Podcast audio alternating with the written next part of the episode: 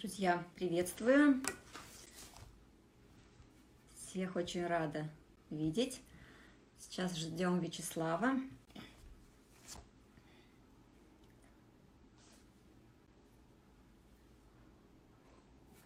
Возьмите обязательно блокноты, ручки, потому что будет очень много интересного, такого важного, которое не просто прослушать, а важно зафиксировать. Так, ждем Славу. Слав, помаши, как ты зайдешь, если ты зашел. Так, здравствуйте, здравствуйте все.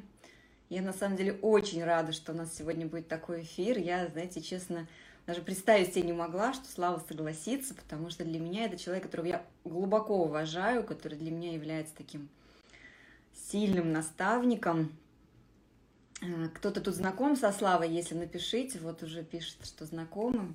А, вот, Слав, привет. Сейчас я... Отправь мне, пожалуйста, запрос на, на совместный эфир. Я попробую сейчас. Так. Universal. Так. Сейчас, секундочку.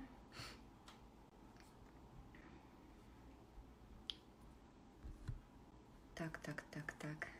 Теперь жизнь без славы его системы не система. Так, сейчас, сейчас приглашу.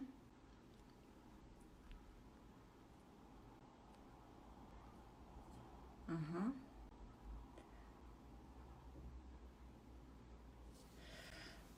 Слав, я отправила тебе запрос. Нажми, пожалуйста, и мы с тобой будем вдвоем в окошечке. Как приятно сегодня пришлось макияж сделать, так здорово. Как мало женщине для радости надо всего лишь сделать макияж. Так, Слав, ты видел запрос, пожалуйста? Должен был к тебе пойти запрос. Нажми «Присоединиться». Я на System Universal отправила. Ой, господи, что я говорю. Так, да, да, да, да. Давай еще разочек, если ты не видел, может, пропустил.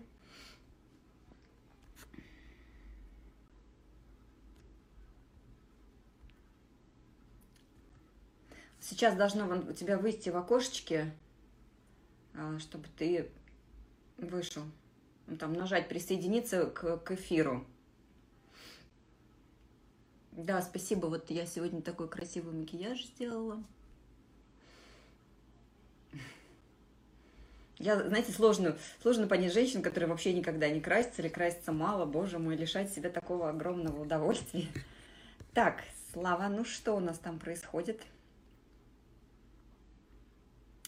Давайте сейчас мы не будем смущать Украины и все такое, это все, знаете, не о том. Давайте думать глубже. Не только вот, да, тем ограниченным да, миром, которым мы сейчас видим. Я вам этот пост сделала для того, чтобы вы шире начали видеть глобальные да, происходящие вещи, а не только в рамках своего мира какого-то, своей страны и так далее. Поэтому не надо сейчас обижаться, там что-то там писать, отписываться и так далее. Просто расширьте свое сознание. Так, Слав, ну что там не получается у нас? Тогда ты сам можешь мне отправить э, запрос, и я нажму, что можно, запрос на совместный эфир. Всем привет, девочки, мальчики, привет. Не вижу.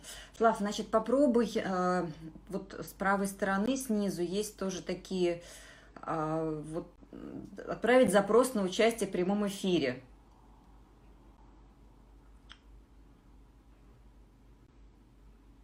Э, ну вот с правой стороны, э, где всякий вопросик там,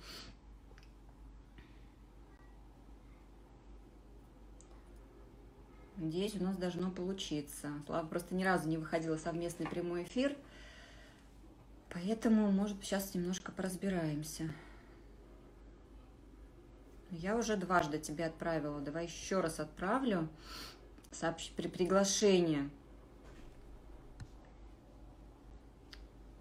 Так, друзья, сейчас... Так, вот, пожалуйста, тут некоторые тоже отправляют мне запросы в прямом эфире. Не отправляйте, чтобы я вас, чтобы не пропустить славу. Какой у меня блендер? Зайдите в сохраненные сторис, там есть и про блендеры, про соковыжималку, и про сушилку, которой я пользуюсь. Слав, попробуй зайти и выйти еще раз на всякий случай. Э, попробуем. Что у нас, что-то там происходит. Сейчас все сделаем, все будет хорошо. Да, зайти и выйти пишут из прямого эфира. Сейчас все будет хорошо.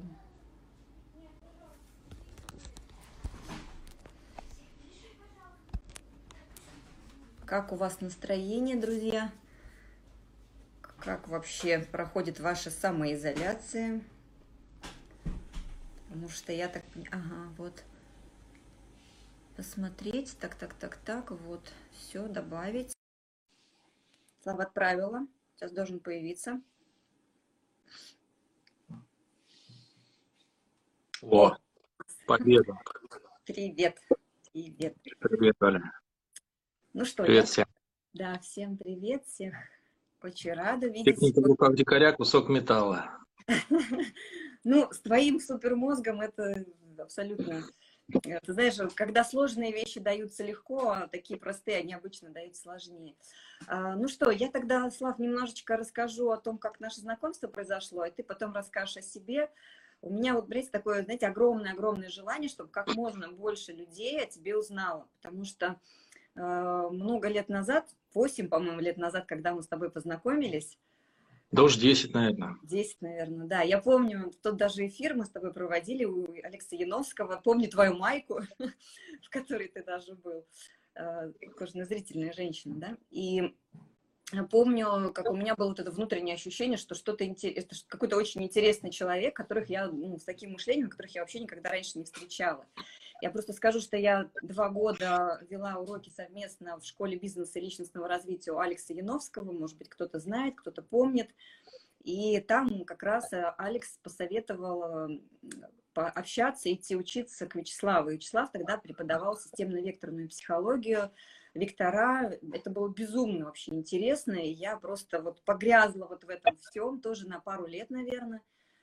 И просто вот с голосом Вячеслава я просыпалась, ходила, гуляла с ребенком, то есть тренинги постоянно у меня были а, в наушниках. И, конечно, это очень сильно меня изменило, потому что то понимание людей, то понимание происходящих процессов, которые я сейчас вижу, во многом благодаря тому, что чему Слава меня научил. И, конечно, у нас так дороги то расходились, то опять сходились, и я все время наблюдаю, Слав, за тобой, как ты вообще меняешься, как ты растешь, как ты вообще новые какие-то методики для себя открываешь. И вот сейчас я вижу, что у тебя такая интересная, интересный подход целостный, да, и через тело, и через дыхание, и через в том числе психотипы. Ну, то есть, друзья, вот то, что дает слава, не дает никто вообще в мире, это я могу сказать точно, как человек, который огромное количество всего изучает, просто постоянно куда-то я влазю, постоянно что-то новое ищу, и вот в этом плане, конечно, Слава, очень хочется, правда, чтобы как можно больше людей о тебе узнало. И если это пройдет через меня, то я буду очень рада и счастлива нести такую миссию, чтобы люди, которые могут менять сознание, могут менять э, позиционирование себя, да, все могут менять в человеке, были востребованы, были известны. Поэтому вот я очень рада, что у нас сегодня с тобой такой экспромт получился. Расскажи тогда немножечко о себе, о своем пути. Спасибо большое, Оля, за такой теплый прием. А, если говорить про путь, на самом деле мне очень нравится подход Милтона Эриксона а, к описанию человеком своего пути. Потому что путь всегда у человека, если он меняется вообще, то это всегда кризисы. Это всегда кризисы, это всегда столкновение с чем-то, что выбивает тебя с твоей как бы, привычной колеи. Вот, поэтому я, я, если вкратце, тоже свой путь расскажу через кризисы. Я, как, э, наверное, абсолютно большинство людей, учился в школе. Супер-мега каких-то талантов я в себе не открыл. Вот. Но я знал, что я хочу пойти по экономической стезе. Пойду в экономический вуз, потом буду делать карьеру. Вот так я для себя решил еще в школе. Вот. Э, но так как я не нашел в себе что-то, что я вот прям суперски как-то мастерски делаю, я сделал ставку просто на труд.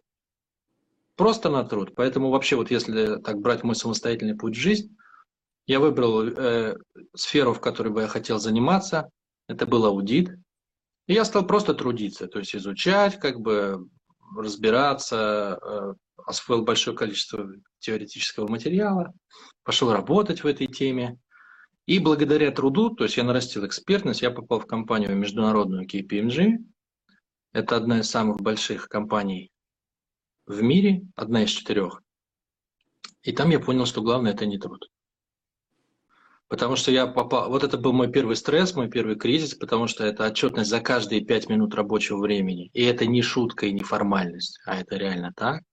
Все на английском языке, пишешь на английском, отчитываешься на английском, оценки, там, обучение, все на английском. Ну, то есть ты просто из такого полуразгильдяйского состояния из э, университета, ну, плюс я там параллельно работал, но в российских компаниях, ты попадаешь просто вот в, жир, в жернова тюрьма, такая тюрьма. Ну, это не то, что тюрьма как бы в плане а, ограничения, что тебе не дают что-то делать. Наоборот, тебя очень много стимулируют делать. Но, ну, грубо говоря, аудиторская профессия, она имеет такую специфику, что ты приезжаешь на проект, там у тебя есть две недели, да, и ты за две недели должен все сделать. То есть ты должен разобраться, провести работу, все проанализировать, все выдать, отчитаться, описать, как бы, ну и попрощаться. Вот. Ну и это поэтому 5 минут, за каждые 5 минут оплачивает заказчик, поэтому все, все сидят над тобой вот так вот смотрят, чем ты занят каждую секунду. И само вот это вот состояние, как бы, когда ты попадаешь, тебе не попить чайку, там, тебе не посидеть вот так вот, не подумать, не помедитировать недельки три перед тем, как ты приступишь. Вот это был мой первый кризис. Я понял, что ставку надо делать не на экспертность, а на эффективность. И это поменяло, как бы, я, я вообще я почувствовал время, вообще, что такое время, что за одно и то же время я могу сделать, например, там, в 10 раз меньше, чем сосед, или в 10 раз больше, чем сосед. Это была первая серьезная психологическая ломка для меня. Вот. Из этого, а, ну, несколько лет я проработал в компании KPMG, я выжил ее для себя просто как лимон, она тоже меня выжила просто как лимон. Но оттуда ты как бы приходишь, ну, в принципе, в пространство, в Питере, например, ну, это, это билет куда угодно, да, то есть ты, ты просто, по крайней мере, так было тогда, там лет сколько, 15 назад, и просто говоришь, что я из KPMG, я дорос до такой-то позиции, все, ты можешь дальше что, куда угодно тебя берут вообще без проблем. Ну, соответственно, так как я хотел делать карьеру, я получил то, что я хотел, я пришел в российскую компанию, которая собиралась выйти на IPO.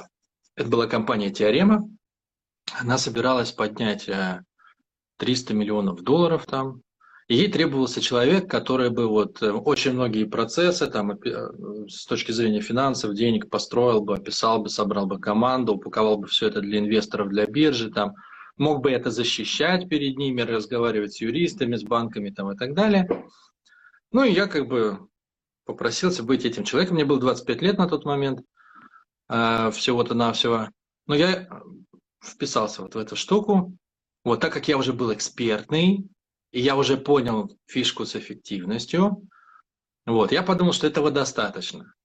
И попав в российскую компанию, первое, конечно, что я испытал после KPMG, когда я вижу, как люди собираются по три часа, там, например, они не могут утром раскачаться, пьют кофе, чашечка за чашечкой, потом читают, ну, а я за три часа уже сделал все, что, ну, все, что я имел в виду там, ну, на день, грубо говоря. Я чувствовал себя просто что-то типа там, я не знаю, Бэтмен или Супермен. Ну, то есть мне казалось, что вообще я могу все делать в 10 раз быстрее, э, эффективнее и так далее. Но тут я понял, тут произошел следующий кризис. Я понял, что тем людям, которые меня наняли, они вообще не мыслят в плане, там, сколько я знаю, там, или насколько эффективно делаю. Им надо, чтобы произошло вот это вот, выход на биржу. Все остальных вообще не волнует. Знаю я, не знаю эффективны. Они вообще на это не смотрят даже, они это не ценят, они просто как бы берут человека, чтобы решить проблему. Это был мой следующий кризис. Я понял, что то мышление, с которым я пришел, это больше не работает. То есть ищут не солдатика, да, а ищут человека, который закроет проблему, и поэтому требуется вообще другой подход к жизни, к людям, ко всему. То есть тут надо уметь слушать вообще, чего от тебя ждут, и либо ты это сделаешь, и все у всех будет хорошо, либо ты это не сделаешь. Это стоило мне, опять-таки, огромных усилий переориентироваться с собственной, как бы, вот этой вот э, штуки, с которой я пришел, что, типа, я много знаю, умею, на ориентацию вообще, а что от меня ждут. И, как бы, пытаться вынуть это, описать это для себя, описать это для, для них, синхронизировать вот эти вот две вещи, что от меня ждут, как я это понял, и что в это вложили другие люди, и дальше уже выполнить это. С этим я справился, это для меня открыло вообще совершенно другой мир, то есть я, я мог после этого стать топом, в принципе, то есть человеком, который отвечает за результат, может собрать, соответственно, ресурсы, запросить под это, раздать задачи. Мне это очень понравилось. И вот с того момента, как я это понял, у меня жизнь опять-таки изменилась очень, потому что я договорился о свободном графике, я договорился о том вообще, ну, что у меня нормальная зарплата, свободный график, есть люди, там, отделы, которыми я руковожу, и, соответственно... Слава, у нас все, сейчас что... времени, давай покороче, не успеем. Да-да-да. Давай. Окей, как бы после этого я пришел в следующую компанию Йота, э, я там реализовал, собственно, себя как топ-менеджер. После этого произошел следующий кризис, э, самый большой, собственно, в моей жизни. Я встретил женщину, которая сегодня является моей женой. И э, на фоне того, как она ощущает жизнь, я увидел, что все, что я делал до этого, это очень-очень мало. Это просто ну, практически какие-то как бы, ну, какие-то как игрушки в детском саду, потому что она не меряется, она не играет со мной в игру, кто сильнее, кто слабее, она не пытается меня как-то там преуменьшить, она не кичится какими-то своими достижениями. Ну, то есть я увидел, что человек кайфует от жизни вообще, просто вот от самой жизни, не от того, какой ты, не от того, там, что ты там успел, не успел, достиг, не достиг. Это произвело в моей голове самый большой взрыв, настолько большой, что я свою премию вот с последней с последних достижений, я всю ее вбухал в путешествие, поехал в Антарктиду, куда-нибудь в самое далекое место на Земле, там реально я ушел в самый дальний снег, и в этом снегу медитировал в полном одиночестве чуть ли не на Южном полюсе. И там я решил, что мне надо поменять свою жизнь, что я хочу вот не вот это все делать, что я делал, а заниматься чем-то, что меня изменит где-то из глубины. Поэтому вот с того момента я вообще все забросил, я бросил карьеру, все, что с этим связано. У меня была компания аудиторская, я ее тоже забросил, я ушел из, из Йоты, там, ну вообще, короче, все, я оставил весь прошлый мир и начал просто совершенно с нуля вот как ты вспоминаешь маечку, да, я так для себя решил, я просто начинаю жить заново, вот просто из, из ниоткуда, как будто я только что родился. Ну и началась вся та история, которая сейчас длится уже 10 лет, с э, проектами по саморазвитию. Так как у меня математический склад ума, и я прожил несколько трансформаций, как экспертность, эффективность, собственно, умение настроиться на, на проблему и решать ее, я все вот это вот принес, и на данный момент вот есть то, что есть, проект, который с моей точки зрения, а, не имеет аналогов по, по тому, что он может сделать, помочь человеку.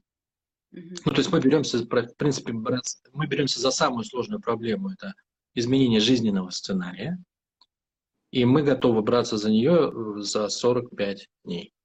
Вот конкретно будем знать, что делать в каждый день. Сегодня начали, через 45 дней закончили. Ну, если как бы брать самый максимальный вариант – самый эффективный. Круто. Ну вот так, вкратце, это такой вот набор трансформаций. Круто, да. Но при том, что Слава еще не говорит, что было огромное количество неприятных ситуаций, связанных там с якобы конкурентами, которые увидели в Славе конкурентов. Ну, они да? есть. Они есть, и суды, и так далее. И ну, на самом это деле... Мелочи, это мелочи жизни. Мелочи жизни, но это сейчас, да, так, ну, мелочи жизни. А когда твой бизнес рушит, и когда на тебя просто колоссальное количество атак, и колоссальное количество просто грязи льется, и сохранить лицо, не пойти в ту же самую, в том же самом направлении, это говорит о большом а, о большой глубине вот чисто человеческого, да, порядочности, ну, вот то, что я в тебе вижу, да, это именно порядочность, это такой глубина, необыкновенная глубина происходящих событий. Вот мы когда с тобой несколько дней списались на тему всего того, что там происходит, эм, было очень интересно твое видение, слышь, э, Слава мне там много аудио наговорил, мы с мужем по несколько раз переслушивали. Слава, Даже так. Мой муж тебя очень любит, уважает, ты знаешь, он вообще никого не уважает, кроме тебя, а для меня это такой показатель кого бы я ему не давала послушать, он говорит, слушай, давай, отстань. Ну вот Славика, все, он все вектора знает, он все прослушал, он в этом плане очень... И это это тоже, для меня. Это, ну, для меня это просто показатель, да, как для человека, который ни во что и никому не верит. Он тоже такой товарищ с тремя высшими образованиями, поэтому для него важно вот уровень образов... образования человека, его понимание, в том числе экономических процессов. Поэтому вот так. Слав, ну чего сейчас-то нам делать? Вот твоя система, она действительно уникальная, я тоже сейчас хочу гораздо глубже в нее вникать, начать. А, вот что сейчас происходит в мире? Как людям сейчас себя вести? Что самое главное, на что обращать внимание? Как ты думаешь? Ну, вопрос, что сейчас происходит в мире, мне кажется, очень объемный. То есть, если да. мы хотим это обсудить, тебе лучше его как-то ну, специфицировать. Потому что тут есть политический аспект, геополитический аспект, там, российский, иностранный, общемировой. А, вот, ты... Можешь даже сказать, что это из-за многих аспектов состоящее событие, да, чтобы люди не видели только какое-то одно направление, что вот это вот так, и вот мы, мы видим только вот этот срез. А какие срезы сейчас, в принципе, есть? Ну, смотри, я бы начал тогда с самого главного, если мы говорим про общемировую ситуацию. Все, все слышали, наверное, про 2012 год, конец календаря мая, ночь сварога, там, ну, то есть разные культуры пришли разными способами, каждая своим методом к тому, что где-то вот в этот период, вот в который мы сейчас с вами живем, и начиная с 2012 года, должно произойти что-то огромное трансформационное, какое-то событие. И э, как они это посчитали, обычно задают вопрос сразу после этого. Очень просто. Э, дело в том, что э, все жрецы во всех культурах, они, как правило, использовали другое понимание времени. Не время, как мы с вами э, привыкли, да, там понедельник, вторник, среда, четверг, пятница, суббота, воскресенье и снова понедельник, вторник. То есть, если человек живет и ощущает день за днем, то у него нет никакой возможности понимать, что происходит в этом мире. Он просто видит некую последовательность событий, а дальше ему надо угадывать. И, по сути дела, вот современный человек, который э, не понимает, как, как можно ощущать время, да, он находится в процессе непонимания того, что происходит, и в процессе угадывания. Поэтому он вынужден что делать? Слушать разных экспертов. Ну, это и есть как бы самый оптимальный случай, если вы, ну, вот в этой ситуации, да, послушайте разных экспертов, посмотрите, кто ближе, увидите, какие есть точки зрения, выберите самую рациональную, да, ну, как бы постоянно обновляйте вот это понимание. Э, те, кто инициирует изменения, они по-другому воспринимают время. Они воспринимают время циклами. Циклами. То есть лю- любая энергия, она проживает определенные трансформации. Вот ребенок, например, в чреве у мамы, в животе у мамы, он проходит, чтобы сформироваться за 9 месяцев, да, он проходит стадии определенные. И они всегда одинаковы.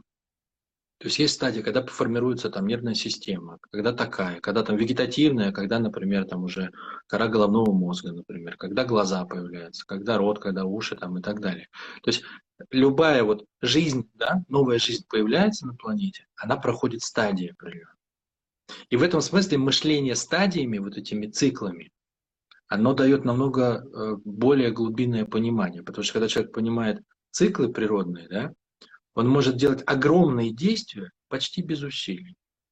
Вот если мы, например, встаем на точку зрения, что пандемия, которая сегодня происходит, она имеет искусственное происхождение, а я, ну, я склоняюсь, естественно, больше к такой точке зрения, то, например, 20 лет назад такое было бы не запустить. Почему? Не готово. Общество не готово. То есть люди еще не, э, не так оторвались там от реальной жизни. Еще много ветеранов живы, которые прошли, например, Вторую мировую войну. Это для них не тот уровень стресса.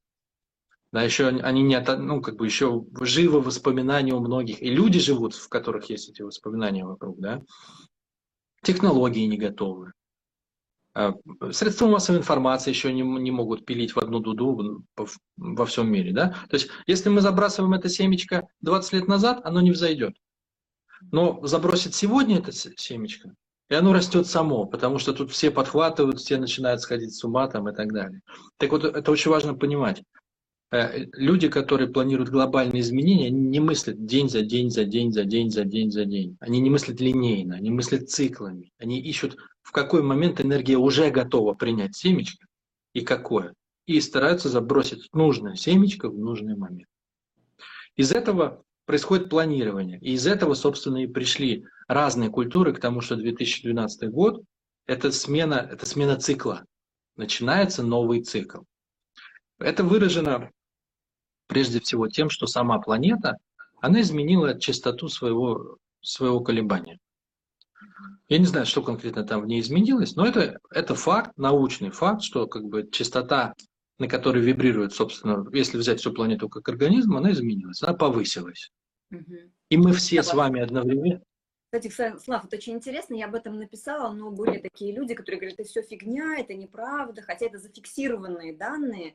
Ну, то есть, мне кажется, уже только ребенок не говорит о том, что действительно вибрации Земли повысились, и это очень глобальная тема, серьезная. Ну, не все верят. Ну, тут как бы сложно сказать, что это фигня, потому что любой физический объект, объект состоит из элементарных частиц, которые колеблются. И они, соответственно, их колебания имеют частоту. И если, например, на Земле меняется угол наклона оси, а я так понимаю, что именно это произошло, то это не может не сказаться на том, что происходит со всем организмом в целом. Он начинает колебаться на новой частоте. Получается, что один и тот же человек, он раньше был в одном пространстве, а сегодня он в другом пространстве. И весь вопрос сводится к чему?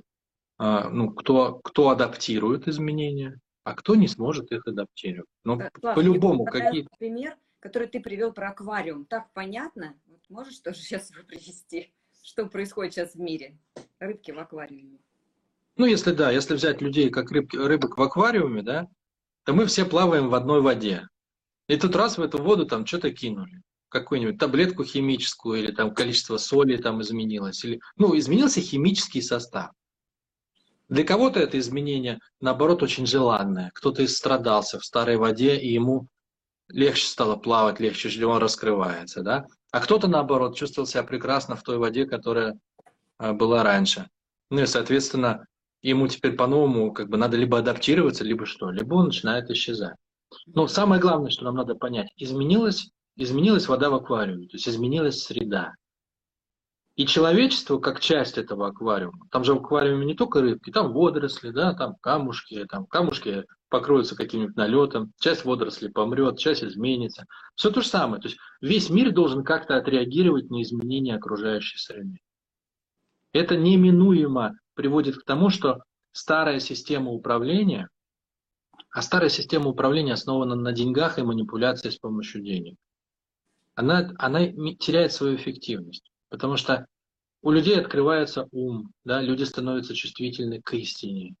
Люди больше видят манипуляции. Вот если раньше мы говорили там, вот это все обычно называют теорией заговора, да, то есть 10 лет назад над этим бы просто смеялись, да, да, да. сегодня это на каждом шагу. Сегодня это на каждом шагу. То есть люди созрели для того, чтобы увидеть, что есть кукловод. То есть, что есть как бы теневая сторона за государствами, которые организуют глобальные процессы. Слава, а сколько людей готовы это увидеть? Потому что я вот, честно, эту тему хочу начать освещать. Я к ней со всех сторон подбираюсь, но уже даже вот малейший там про окно Авертона, и меня уже чуть там не сжирают. То есть мне кажется, что еще многие люди живут вот в этом ощущении, что это все просто бред собачий, и не знаю, готовы ли люди это понять, осознать сейчас, не, могу пока. Ты знаешь, тут э, как бы две силы противоборствуют. На самом деле сознание людей готово, потому что сама планета диктует это. То есть, ну, плане... представляешь, приходит как бы э, арбитр главный, говорит, правила игры изменились. Все, ну ты не можешь ничего сделать. Тебе просто объявили, правила игры изменились. Как в стране, приняли новый закон. Там, согласен, ты не согласен. Ну, чувак, это уже твои проблемы. Новый закон заработал. Да? Вот планета нам как бы говорит, я поменяла частоту, соответственно, вы же каждый человек тоже на своей частоте. Крутись как хочешь. Да? Либо ты вписываешься, либо ты не вписываешься. И в плане сознания люди готовы, в принципе, я думаю, в основном. Но они не готовы в каком смысле? Очень многие из нас сидят на такой, на игле стабильности. Типа, я привык жить определенным образом, я привык жить в определенном мире, и слом вот этих вот, вот то, что, собственно, с чего я начал свою историю, кризис. Кризис – это всегда слом модели предыдущей. И вообще это есть определение кризиса. Да? Кризис – это не что-то плохое. Кризис – это просто момент, когда перестает действовать старая модель. Само определение, если слово мы возьмем. Так вот, э, то, что люди не отказываются видеть там окно Авертона, отказываются видеть какие-то глобальные вещи, там, это, идут в полное отрицание, что там, ну даже уже очевидно, ну, ну понятно, что весь мир играет в эту дудку, и что э, это, это руководимое кем-то действие все.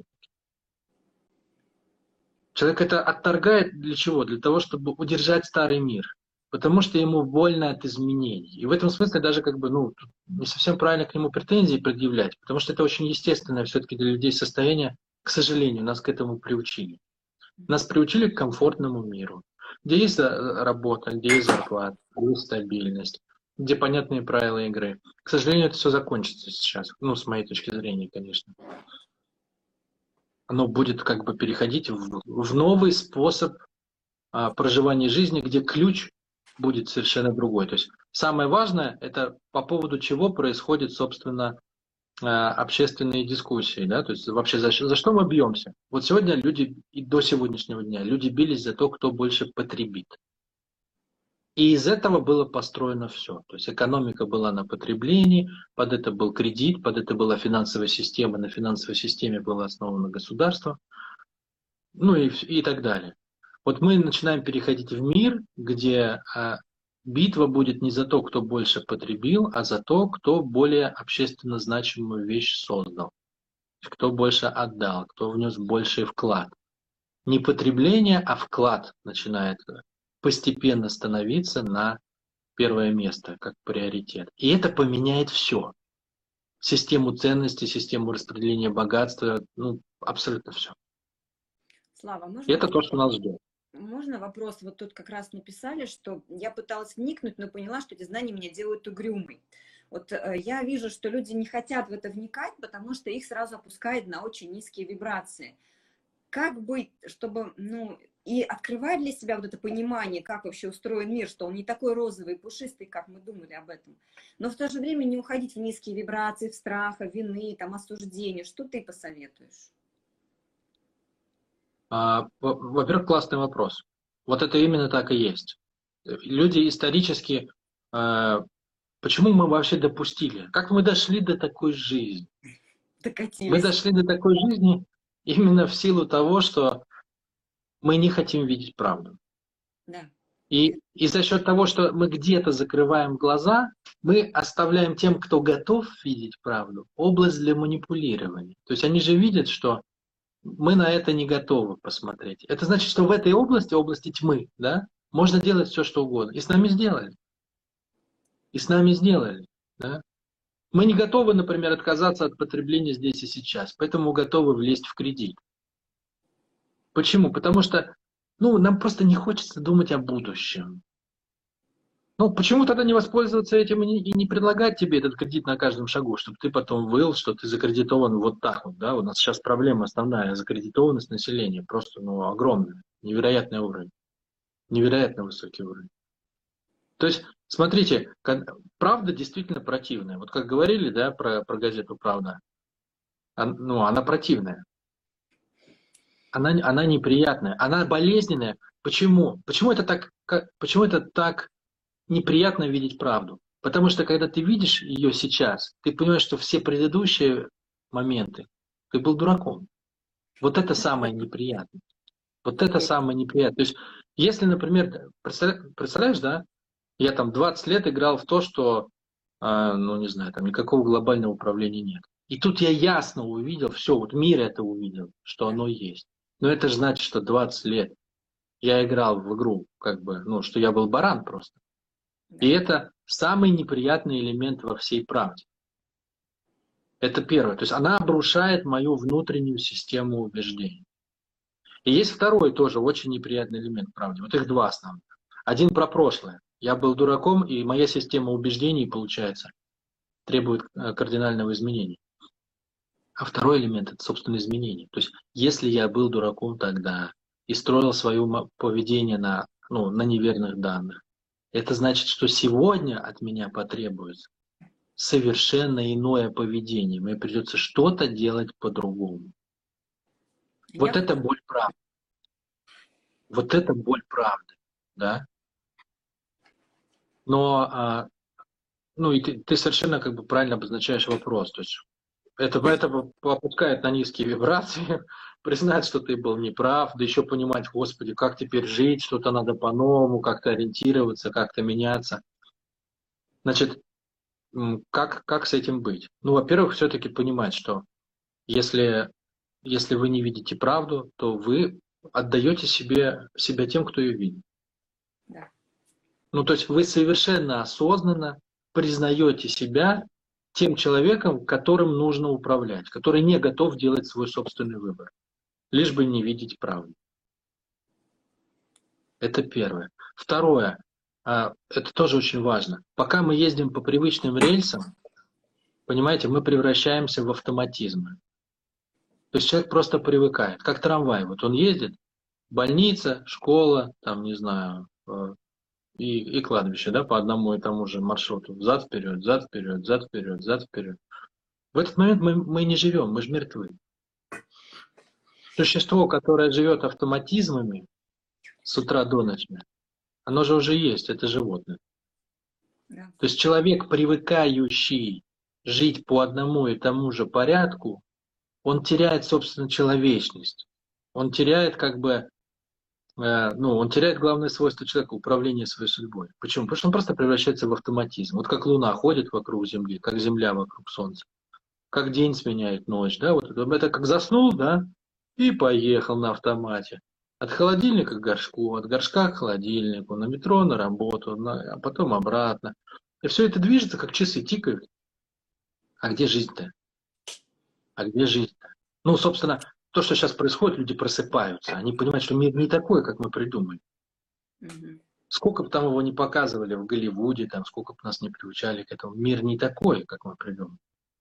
Он вот в нем вот такие вот штуки могут происходить. И может все вообще поломаться, все, во что мы верили, в то, все, как мы жили. Но это и есть жизнь.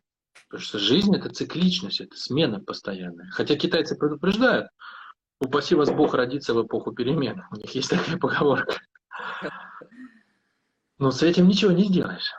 Вот, поэтому, ну, надо тогда праздновать. У школе мы попадаем с вами в это то надо праздновать удовольствие выбора, что вот мы оказались в новых обстоятельствах, и жизнь предлагает нам вернуться к тому, что мы люди способны выбирать свою судьбу, а не спать. И у нас есть эта возможность проснуться и наконец-то взять поводья в свои руки, а не ездить как трамвай по дороге. Жертвы, да, как у нас сейчас большинство людей живут в позиции жертвы. Государство плохое, муж дурак, работодатель урод ну и все такое. Это да. позиция жертвы, к которой мы привыкли, в которую нас ввели осознанно, чтобы мы а, боялись. И многие религии основаны на том, что мы грешны, мы жертвы, мы плохие изначально. Это все манипуляция сознанием, которая осознанно делалась.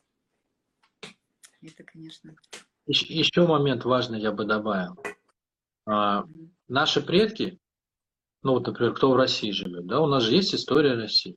То есть наши с вами предки, они сражались на Бородинском поле, например, в Первой мировой войне, во Второй мировой войне. Но и они же победили все это. У нас есть внутри история, как бы, наши деды и прадеды. Ну вот что, они стояли там у пушки, э, стреляли по бегущему врагу или, или ложились под танк, чтобы мы с вами тряслись от страха при пандемии чтобы мы не могли как бы... Ну, это если бы рассказать вот этому человеку, что ты сейчас побежишь под танк с гранатой под немецкий, да, а чтобы твой внук потом э, лежал, трясся на диване от страха, что он на улицу он выйдет. Вряд ли он для этого жертвовал своей жизнью. Он жертвовал своей жизнью, наверное, все-таки, чтобы мы праздновали свободу и любовь к жизни. И у нас это есть внутри, то есть ну, мы же дожили. То есть все, кто сегодня присутствует на планете, это люди, чьи предки преодолели все. Голод, холод, войны, там, я не знаю, болезни, чуму, все, что было. Ну, и это большой ресурс для нас, понимать, что это есть внутри меня. Ну, раз мой прадед справился, мой дед справился со своими вызовами, мой отец справился со своими вызовами, ну, значит, я могу тоже со своими вызовами справиться. Слав, но мы живем в Питере, где была в Ленинграде блокада. И когда я вижу бабушек на улице, которые говорят, ребята, какой вообще кризис? Я блокаду пережила. Вот мы на площадке на детской встречались с бабушкой. Говорит, да мне вообще на этот вирус пофиг, я блокадница. Я понимаю, да, что таких людей не сломить. Это просто.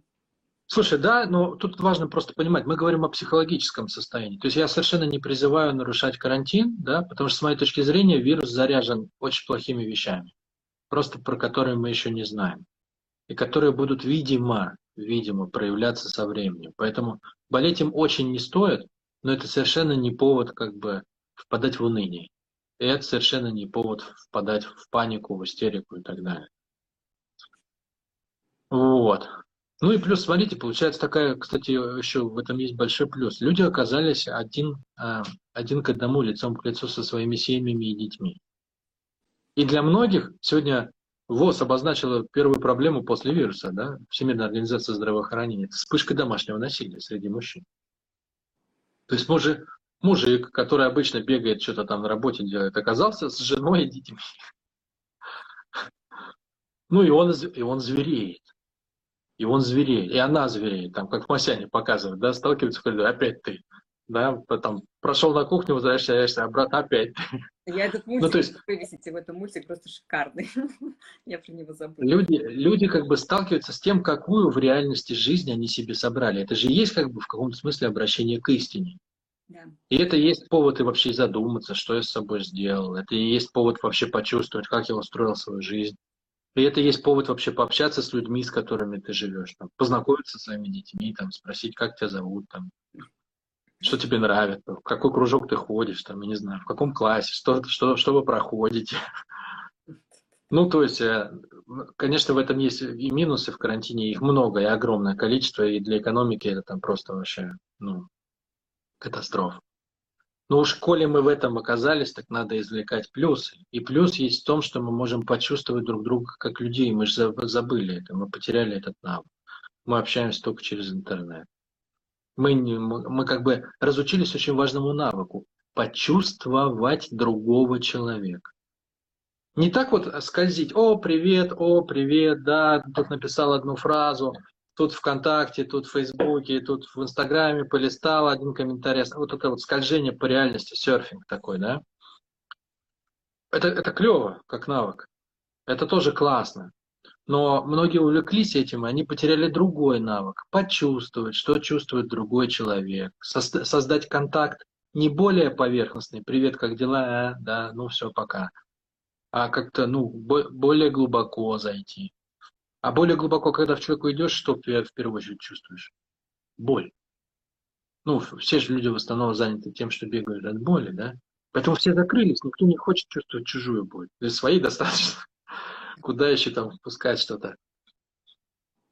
Что-то чужое, да, и зачем? И поэтому вот, ну, это же отдаляет людей друг от друга. А люди, отдаленные друг от друга, это управляемые люди им не за что сражаться, да, потому что те же самые люди, которые по танк ложились или в Наполеона стреляли из пушки, они сражались там за свои семьи, за, своих, э, за свой город, за, ну, за людей, с которыми, в конце концов, они вместе выросли, там что-то делали. А когда ты все время в своем собственном соку варишься, как килька в томате, и из своей банки никогда не вылезаешь, за что сражаться? За Инстаграм? За Фейсбук? За ВКонтакте? За пару фраз как бы в чате? За это никто не будет сражаться. Люди будут сражаться за то, что они почувствовали близость друг к другу, что-то родственное, что-то действительно глубокое, большое. И как ни крути, а заставляет нас почувствовать этот карантин. И этим надо пользоваться. И это, может быть, даже может, можно поставить на первое место среди всего вышеперечисленного. Да. Вот. А, Слав, я так понимаю, что мы уже не успеем за один час. У тебя есть еще возможность потом немножко выйти в эфир? Ты располагаешь временем? Если мы да. час закончим, а потом еще выйдем.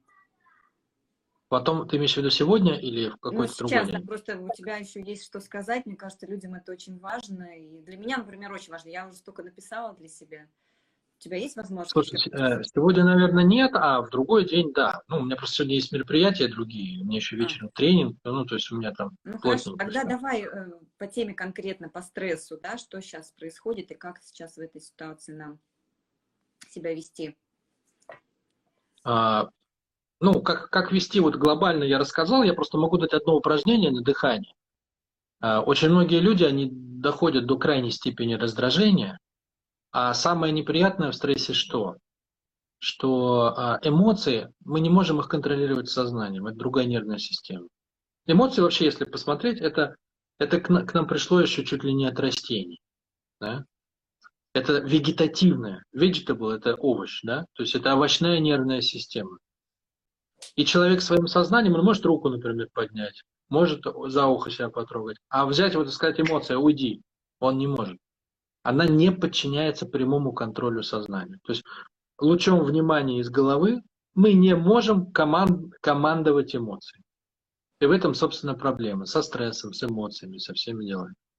Вегетативная нервная система находится глубже, чем достает наш луч внимания. Мы как будто руку опускаем, да, там что-нибудь ищем в воде в мутной, а не, не, дотянуться до них. Вот. И получается, что ну, это проблема. То есть эмоции начинают трепыхать человека, он начинает раздражаться, например, все время ходит, или там обижаться, или трясется от страха. Хочет, например, выступить, да, раз отключилась память, ладошки вспотели. Ну, вот такие вот штуки. К этому нету доступа. Но, ну, несмотря на то, что напрямую нет доступа, есть доступ косвенный. Например, через дыхание. Дыхание – уникальный процесс по какой причине? По той, что мы дыханием можем руководить сознательно, а можем, например, ничего не делать сознательно, тело дышит само. То есть два командных центра есть у дыхания. И в этом смысле дыхание становится ну, что-то типа такой хакерской, хакерской, хакерским приемом. С помощью дыхания, так как на него можно воздействовать сознательно, мы как бы погружаем тело в тот ритм, который нам нужен. И телу некуда деться, оно начинает подстраиваться. И точно так же вынуждены подстраиваться и эмоции. То есть задавая своим сознанием определенный ритм дыхания, мы приводим все тело в определенное состояние. И тело начинает подстраивать все процессы, и самое главное, эмоции начинают успокаиваться. Это то же самое, что с Землей, кстати, мы говорили. Земля поменяла частоту. Все остальные вынуждены подстроиться. А куда ты денешься, если весь организм поменял среду? Вот тут то же самое. Через дыхание мы можем менять среду всего организма. Ну и, соответственно, есть разные типы дыхания. Есть типы дыхания, чтобы разогнать метаболизм, есть типы дыхания, чтобы замедлить. Ну, есть базовых четыре типа дыхания. Вот. Одно из них, которое замедляет метаболизм, оно позволяет успокоить эмоции. И достаточно быстро. То есть, если с вами что-то произошло, вас что-то выбило, вы как бы разнервничались, у вас все плохо, дети вас выбесили, просто вам надо прийти в себя как бы, ну и дальше как-то продолжать существовать. Вы можете взять и подышать определенным образом около 5-7 минут. И реально вы, ну, вы придете в себя, вы успокоитесь. Можем попробовать вот сейчас, если, если это интересно. Слав, смотри, у нас осталось 10 минут эфир длится ровно час. Мы можем просто сейчас буквально там 5 минут еще о чем-то поговорить, а потом еще на 10-15 минут выйти, чтобы ты дыхание нам показал. Если ты, пожалуйста, сделай нам. Просто он через час вырубится Хорошо. просто эфир, и все. Поэтому... Хорошо. Хорошо. Давай. Да мы, в принципе, успеем и подышать за 10 минут, то есть, если есть желание. А можем поговорить и потом подышим. Давай, Давай. говорим, чтобы вот... Я боюсь, что он прервется и не сохранится, а такой эфир надо сохранить. Я поэтому очень переживаю. Вот. Расскажи Хорошо. Про, дыхание, про дыхание про медитации. Вот тоже, что такое медитация и как бы вот, как, как вот все это сочетается? Как ты к медитациям относишься? А, как я отношусь к медитациям? Очень хорошо. У нас а, вообще суть моего подхода заключается в том, что а, человек должен привести в соответствие, то есть гармонизировать а, четыре уровня своей психики. Это ощущение тела, это чувства и эмоции, это свои ролевые и целевые модели, и это свои мысли, убеждения. То есть если все вот эти четыре соответствуют друг другу, то есть мысли соответствуют целям и ролям, роли и цели соответствуют чувствам и эмоциям, чувства и эмоции соответствуют ощущениям тела, то человек находится в гармонии, у него энергия свободно течет. А если у него а, не соответствует, цели не соответствуют мыслям, мысли не соответствуют чувствам, да, ему хочется одно, чувствует он другое, он весь разорванный. Угу разорванный, то, естественно, тогда у него э, основное его ощущение от страданий. Значит, почему это происходит? Прежде всего. Потому что есть а, важный процесс, который, кстати, я очень рекомендую всем понять. И этот процесс заключается в следующем. Мы с вами сталкиваемся в процессе жизни с болезненными переживаниями.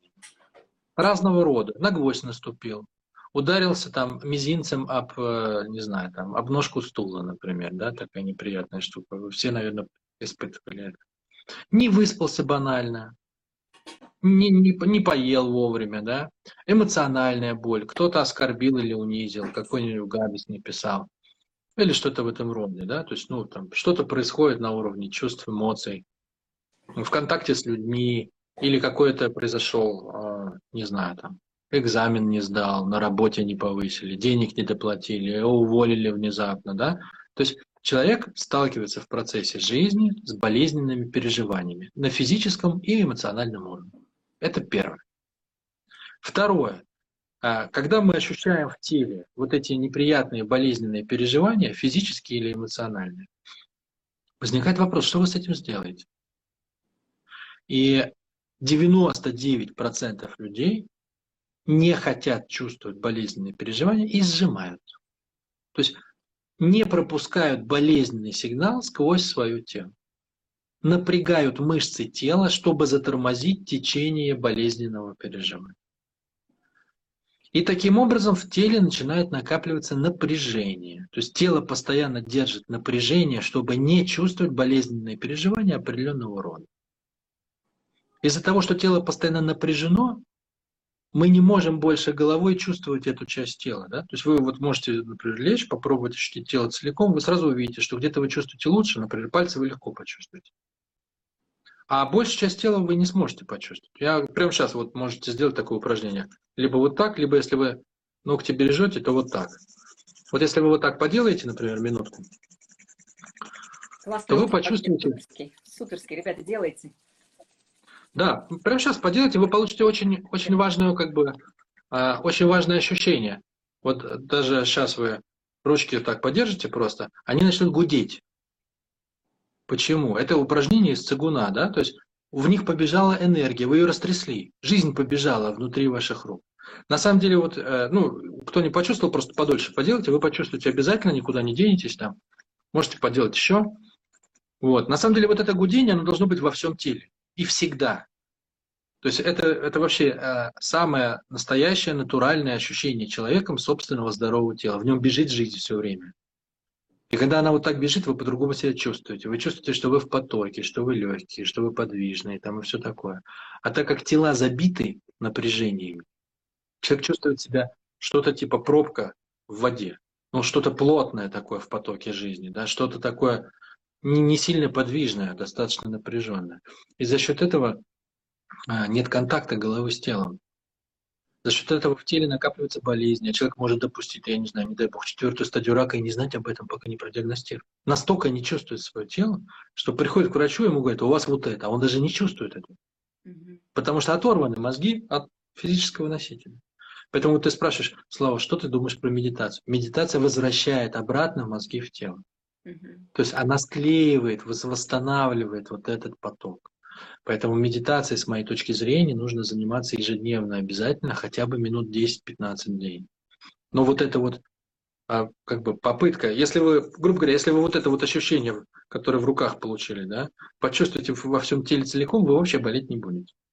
Потому что ваше тело все время в чистый поток, и вы его все время ощущаете, он все время бежит через вас и выражается вашими действиями. Да, но легко сказать, тяжело сделать. Поэтому минимальное действие, самое-самое минимальное действие, которое нужно сделать, хотя бы, ну вот есть у вас 5 минут, сидите вы в машине, я не знаю, там, ваш супруг или супруга вышел, там, я не знаю, за пивом или за кефиром. Закройте глаза, ощутите тело целиком. И просто хотя бы, ну, заполните тело вниманием из головы. Восстановите контакт. Вообще почувствуйте, в каком пространстве вы живете. Тело это что такое? Это кусок пространства, который Вселенная нам дала, чтобы в нем происходила наша жизнь. Почувствуйте его. Ну просто почувствуйте его. Это не имеет отношения на самом деле к ощущению тела. Это, это самый-самый детский уровень, примитивный. Потому что ощущение тела, там, ну, если его там, дальше смотреть, там другие процессы совершенно происходят. Но хотя бы вот это. Хотя бы дайте вашему телу, послушайте его, рассказать вам, что в нем происходит. Обратите на него внимание. И это уже ну, это уже восстанавливает струйку, струйку жизни, которая журчит внутри нас. Ваш контакт с ней. Вот, поэтому медитация, конечно, это базовый целебный процесс, потому что восстанавливает исцеление вообще слово целый, да? Исцеление означает делать целым, да? Поэтому медитация, она делает нас целостными в плане, она соединяет нашу голову и наши ощущения в теле. Ну а дальше, если вы готовы этим заниматься, то этот процесс надо развивать. То есть, когда вы заполнили из головы свое тело вниманием, как будто светом наполнили, да? Представляете, что тело как будто как кукла пустая, и вы заполняете ее светом. Сначала по контуру кожи, а потом внутри. Угу. Вот, это первое самое упражнение. Второе упражнение – обратный процесс. Вы не заполняете тело вниманием, а слушаете тело.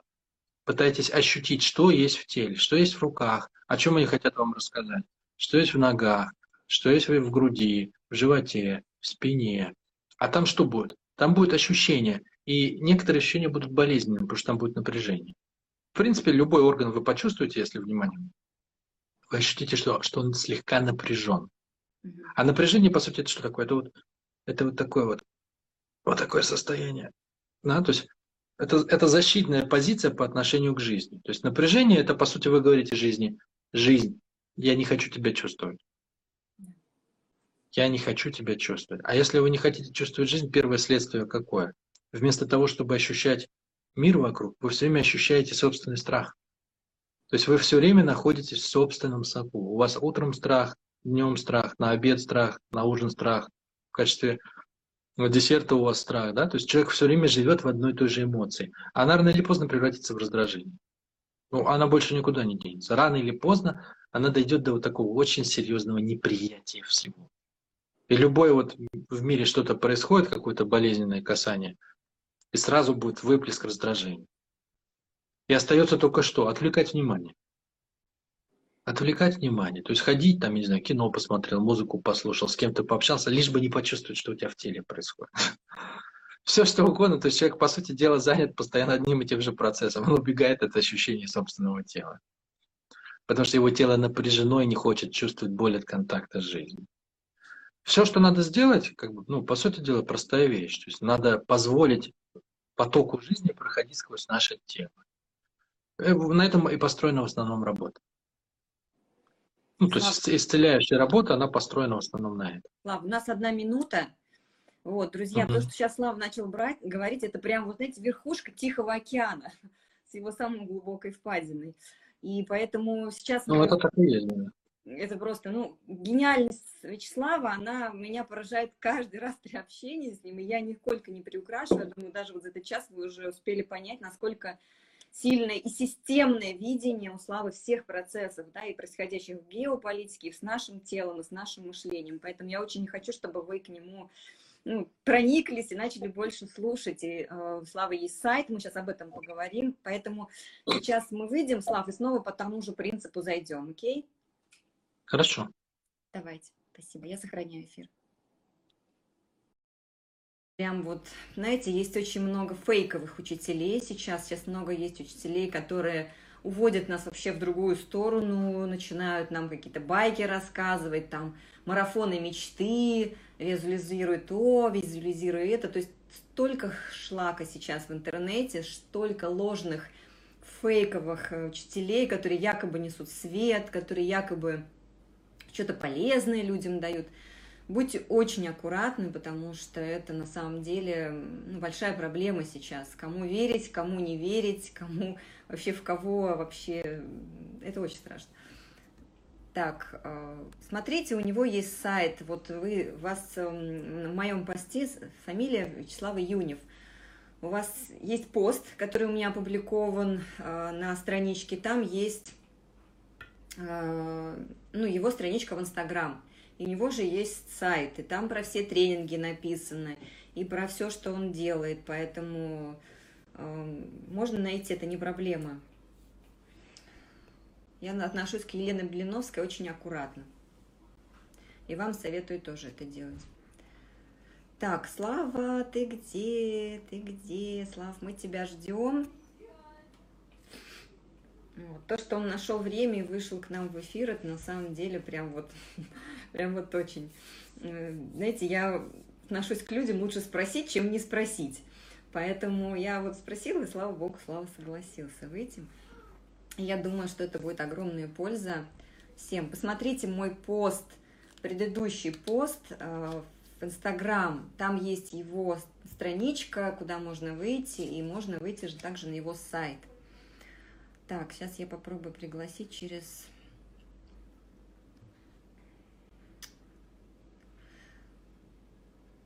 Славу можно слушать вообще, знаете, бесконечно и, и слышать очень много, очень много такого важного. Мария Самарина скорее фейк-лайт. А как отличить шлак от нешлака?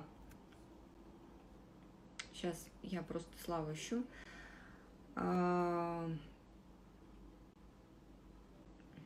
вот если вы внимательно слушали предыдущую часть, о которой Слава говорил, что надо научиться а, быть целостным, да, нужно научиться, чтобы ваше а, внутреннее, да, вот состояние, ваше Э, ну, грубо говоря, научиться слушать себя. Когда мы начинаем слушать себя, когда мы начинаем, начинаем убирать от себя все лишнее, мы интуитивно, ну что такое слово интуитивно? Интуиция – это наша такая связь с Богом. Вот мы все начинаем понимать, ага, это не мое, вот мне какое-то сомнение к этому человеку, к этому проекту. И вот тогда вы начинаете различать, что такое правда, что такое там ложь, да, или что такое свет, что такое тьма, когда у вас целостность в организме, психика связана, да? Слава, еще раз привет. Давай привет. продолжим. Я не смею красть ни секунды твоего драгоценного внимания. Ну, мы, у нас сейчас какой план? Мы упражнения делаем? А, ну, если мы закончили, да, то есть я правильно поняла, что медитация это хорошо, что дыхание это то, что может объединить и, эм, и контролировать наши эмоции, так сказать, потому что, ну, я могу по себе сказать, у меня, например, старшая дочка, она очень эмоциональная, она подросток, ей сейчас будет 14 лет, и она вот, вот такая вот вся, и я ей все время говорю, успокойся, контролируй себя, контролируй свои эмоции. Но сейчас вот ты для меня открыл тоже Америку, сказав, что она не может контролировать свои эмоции, потому что у нее ну, на другом уровне все это. И мне вот это очень важно сейчас было знать. Поэтому ну, такие, знаешь, знаешь человек, Человечество на данный момент э, несколько десятков тысяч лет. Если ты обратишь внимание, мы решили практически все проблемы. То есть мы летаем, мы поезда ездят, корабли плавают, э, в космос мы летаем, города мы строим. Вот сейчас по Инстаграму общаемся. В принципе, мы можем сделать все, что угодно. Оно не решило только одну глобальную проблему. Это настроение. Это настроение. Ну, то есть люди просто как бы ну, не чувствуют себя счастливыми. И никогда этого не было на протяжении всех вот десятков тысяч лет. Все проблемы постепенно решались, но это не решалось никогда. Почему? Потому что нельзя контролировать эмоции. С ними можно научиться договариваться. Их можно научиться чувствовать, но их нельзя контролировать. И счастье не в том, что мы по щелчку пальцами научились становиться счастливыми. Счастье в том, что мы разрешаем жизни делать то, что она хочет сделать, а внутри этого внутри этого состояния, мы уже можем направлять себя, свои ресурсы на какие-то свои цели. Не играя в игру, что у меня будет э, та жизнь, которую я решил, вместо той, которую Бог предложил. А приняв все, что происходит, да, встроившись в это, став продолжением окружающего мира, просто направлять этот процесс. Вот в этом, с моей точки зрения, есть формула гармонии, но никак не в том, чтобы контролировать то, что природа предлагает прожить. Это уже есть, да, то есть ну, с этим ничего не сделаешь. Это как с любым, а, в принципе, это же правило, вот ты, например, хочешь телегу тяжелую толкнуть, да, ты, конечно, можешь разбежаться и со всей дури взять и ногой по ней ударить. Что будет после этого? Поедет ли телега? Ну, может быть, немножко сдвинется. Да, но прежде всего ты получишь сама боль ну, там будет боль в ноге, может быть, будут сломаны пальцы. Ну, любой человек это легко может проверить. И совсем другое дело, если мы подойдем к телеге, мягко положим ручки, попробуем вот так, не идет, вот так, не идет, вот так, вот так вроде готово. И тихонечко, склеившись с ней, то есть почувствовав ее, толкать, она поедет сама практически. Ну, то есть формула какая? Что с телегой, что с эмоциями. Почувствуй, куда они уже готовы идти присоединись к этому, а дальше направляй этот процесс в нужную тебе сторону. То есть сначала подчинись, потом влияй. Это формула вообще всего. Вот в любое дело вы можете, не знаю, вас назначили руководителем отдела. Э, я приду и скажу там, так, все, я ваш новый командир, короче, так, ты туда, ты туда. Что я создам прежде всего у людей? Сопротивление. Потому что ты не пришел, не присоединился, ты не почувствовал, как уже тут все работает, да? И все такое. То есть, чтобы, мы, чтобы управлять чем-то, надо сначала стать продолжением этого присоединиться к этому, почувствовать это, пропустить это через себя. И когда вы почувствуете, на какой энергии это работает, вы сможете эту энергию направлять.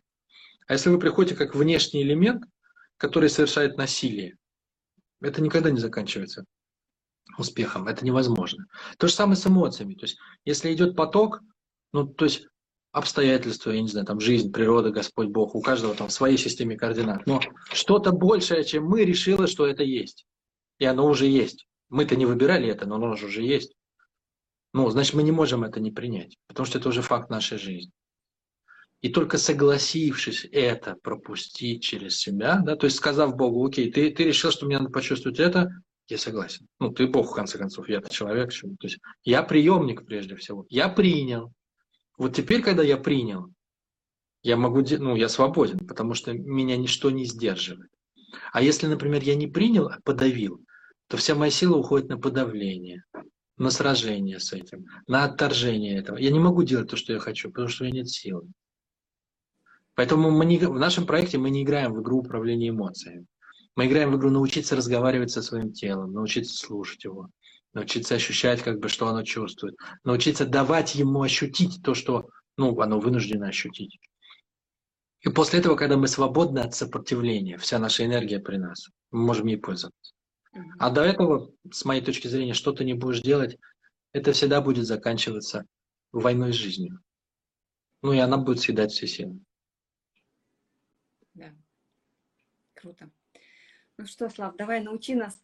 А знаешь, еще вот такой последний вопрос про дыхание. Я в последнее время очень часто замечаю за собой, что я не дышу. То есть вот я я, ну вот да, за, за, затаиваю дыхание, да, и, и вот раз, и понимаю, что ух, надо продышаться. То есть автоматически у меня как бы закрывается дыхание. Это ну, тоже какой-то стресс, да, видимо, таким образом происходит в организме. Ну, это вообще автоматизм тела а, замирания, да? То есть прекратить дыхание, притвориться, ну так, если по-простому, что имеет да. в виду тело природное? И я мертвый, как бы все, можно пройти мимо, меня не заметить. Можете даже наступить, я даже не дышу. Вот, то есть есть, так, есть такая автоматика, что мы как бы в момент напряжения мы и держим вот это. Вот в этот момент в теле запечатывается э, напряжение. Почему? Потому что психика не справилась, а любой конфликт, с которым мы не справились умом, берет на себя тело. То есть тело аккумулирует все конфликты, которые э, не выдержала психика. Откуда оно знает, что надо взять конфликт на себя? Очень просто, вы перестали дышать.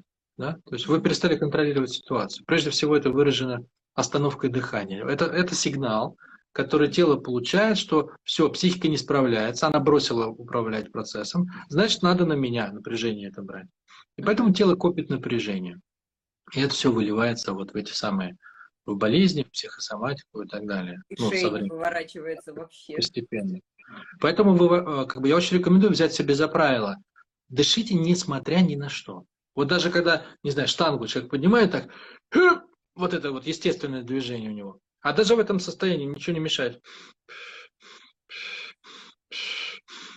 Не, не, нет такой позы противоестественной, при которой вы не сможете продолжать дышать. Это дело просто привычки. Поэтому если у кого-то есть такой процесс, как Коля описал, я думаю, что он есть у многих, да, человека в стрессе, там, в напряжении, от страха, может быть, от ожидания каких-то негативных событий, он раз и прекращает дыхание. Если вы отсекаете это, сразу же начинаете дышать. Потому что пока вы дышите, вы живы. Тело как бы чувствует, что вы в энергии, что самое главное у вас ум, э, он, он работает, да. И это видно, что почему? Потому что вы воздействуете на дыхание. У тела есть очень верный признак. Так как вы не остановили дыхание, вы продолжаете осознанно продолжать дышать. Все, значит, ситуация под контролем, оно не будет брать на себя напряжение. Поэтому дышите.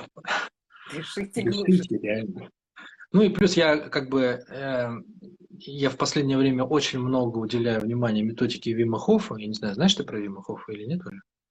Нет, ну есть такой ледяной человек, Айсман так называемый. Вот, это мужчина, который поставил 20 мировых рекордов, лез в трусах там на Эверест без подготовки. Это ну, он не боится голый ходил на гору ну, в мороз. Да, да, да. Я как раз ездил к Виму Хофу на тренинг, и мы совершили там, мы купались там в ручьях в ледяных, в бассейнах со льдом, там, и тоже совершили небольшой подъем, 8-километровый, в трусах на небольшую горку. Совсем. Э, ну, да, это всего несколько часов на самом деле. Это не как он там сутками поднимается, вот. Но, тем не менее, это очень жестко, да, то есть э, это очень серьезное испытание для психики. Вот у меня сейчас основная тема в проекте – это стресс. Почему я взялся за стресс? Потому что, ну, как ты говорила, там у меня есть нюансы с конкурирующей фирмой, там в плане психологии мне не дают отдыхать. И в плане физики я научился держать очень мощный стресс. То есть я, как, например, каждый второй день принимаю ледяную ванну сейчас в Питере, и там, достаточно ну, это достаточно серьезное такое испытание для тела. Тело или это не очень, не очень любит, но это очень полезно. Я не пропагандирую, кстати, сейчас холод, потому что это все-таки, ну, до этого надо дозреть, дожить. Я не, как сказать, я не имею в виду, чтобы наши слушатели или ты сейчас побежали это делать. Ну, то есть э, это требует созревания определенного. Но я в том плане, что я, я понимаю, о чем я говорю, и не, это для меня не шутки, это для меня реальная практика. То есть я могу сейчас влезть там в воде 1 градус, простоять 10 минут, и я выйду, мне будет окей вообще совершенно. Я знаю, чего делать там, да, то есть я знаю, как управлять своим телом в тот момент, когда, по сути дела, оно умирает и как бы, ну, что с ним делать, как надо дышать там и так далее. И поэтому у меня очень мощные технологии для проработки эмоций, там, для проживания тела и все такое. Вот. И дыхание, конечно, это одна из них. Поэтому вот то, что делает Вим Хофф, он обучает людей с помощью дыхания управлять телом в экстремальных обстоятельствах, в, в экстремальных ситуациях. И, конечно, ты идешь 8 километров, у тебя шортики, ботиночки, шапочка, как бы, собственно, и все. Вот, а там реально на улице минус, снег там и все такое, ну это, это, это испытание, конечно же. И это не холодный душик, да, то есть ты зашел раз, там ты, оп-оп, спинка там, животик, ручки, ножки, и ты вышел. Это не то совершенно, ну то есть это не идет ни в какое сравнение. Это не контрастный душ. Вот. Ну что, подышим мы немножко, да? Да, да, да. Все уже проголодались, наверное, с начала эфира. Надеюсь, не ели ничего, я предупредила. Упражнение как бы не... А, упражнение само по себе, оно очень простое. Значит, еще раз, когда его надо делать? Вы можете его делать до стрессовой ситуации или сразу после стрессовой ситуации.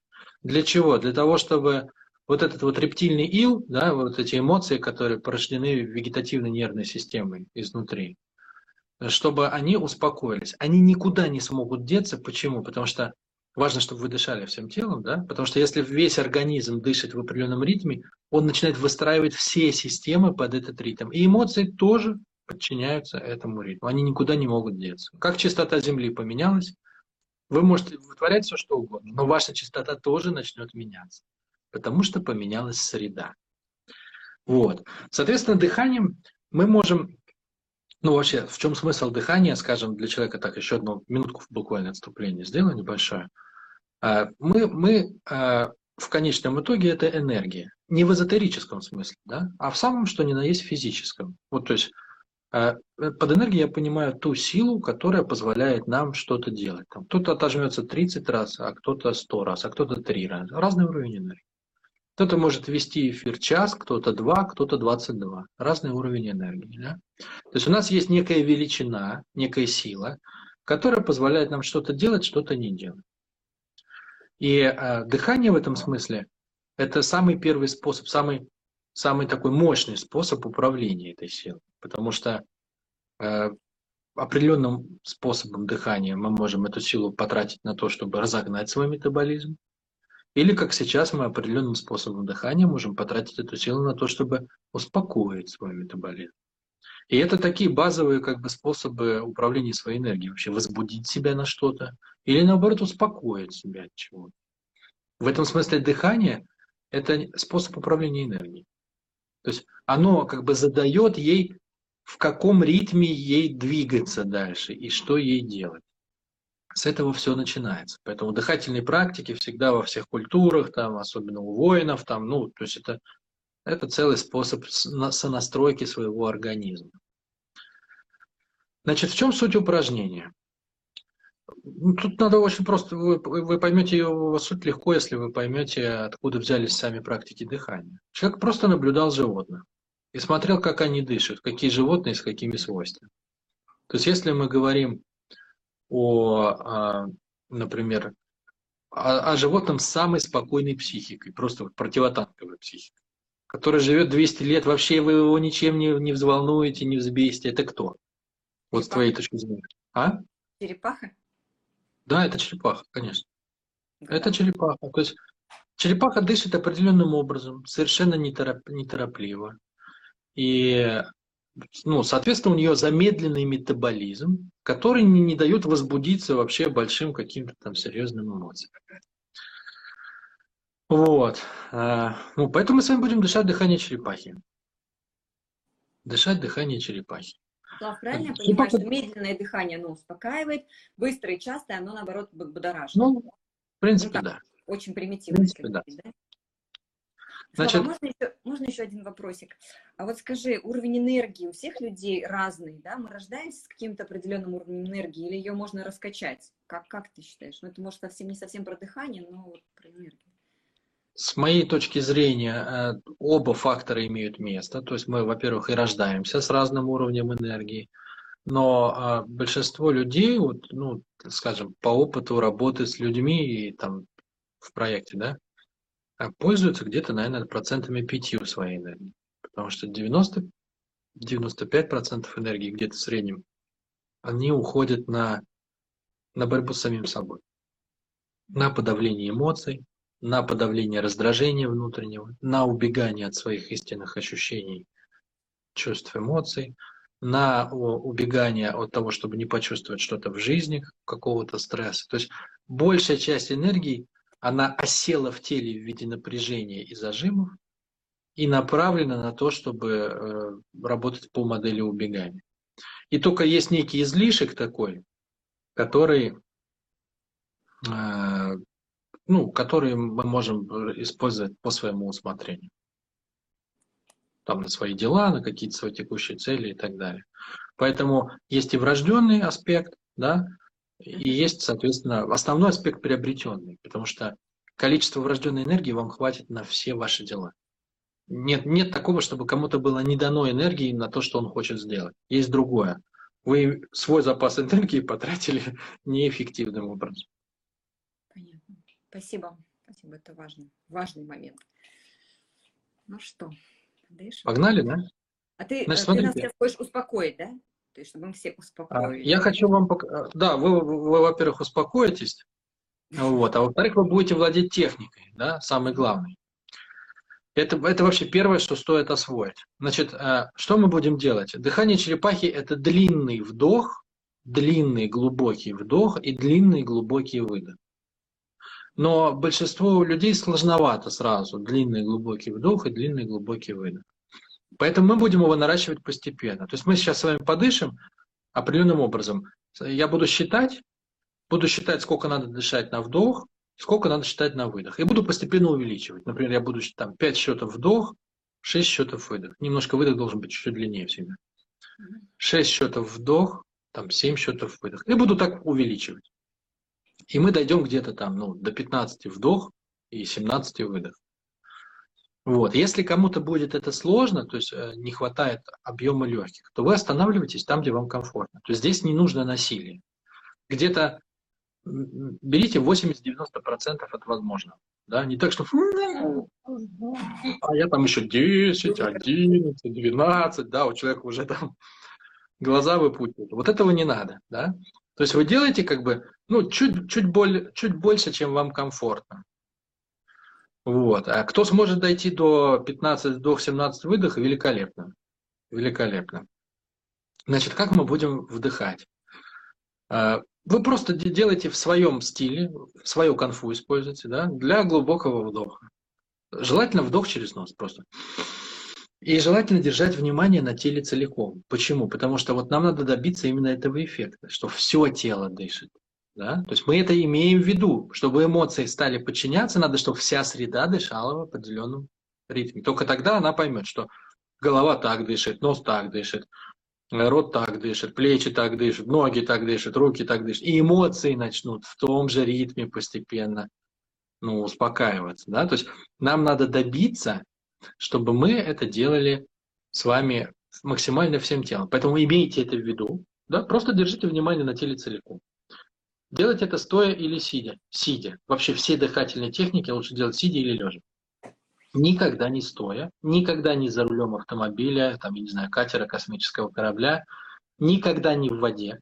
Потому что если что, у вас закружится голова, вы там, не знаю, некоторые люди в ванне там любят полежать, что-то поделать, техники расслабляющие. Ради бога, но не дыхание.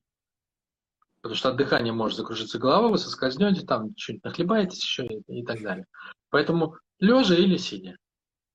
Лежа или сидя, вдох через нос, выдох через рот. То есть будет так.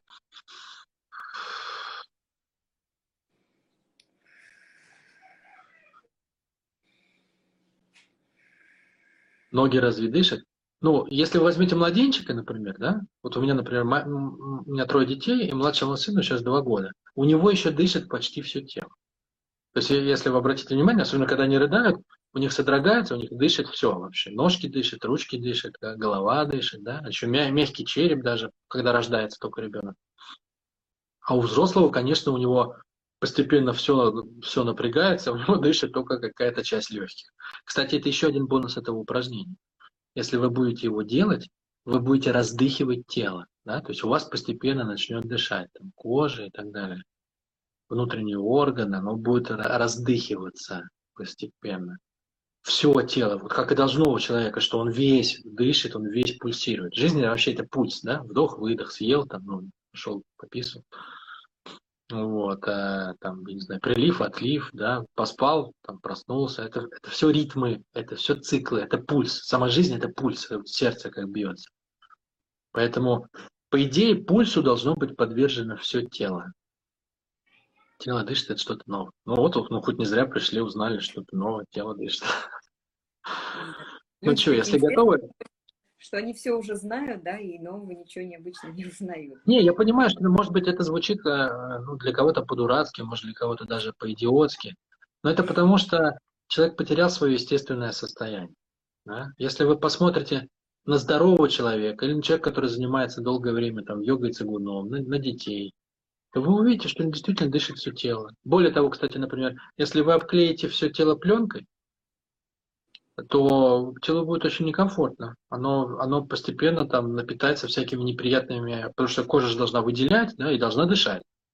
Она, получает все, что она выделяет, будет обратно вдыхать, ну, там будет целое отравление, мини, целое мини-отравление. То есть, смотрите, я считаю, я считаю, вы дышите, я не знаю, Оля, ты будешь дышать или нет, можешь просто послушать, можешь попробовать. Еще раз, очень важно, мы будем постепенно поднимать, да, а вы дойдите до, до туда, до, до куда можете дойти. Вы увидите, что вы уже к концу, у вас будет такое расслабление, там, зевать начнете, спать, может быть, захочется. Такое-то успокаивающее дыхание.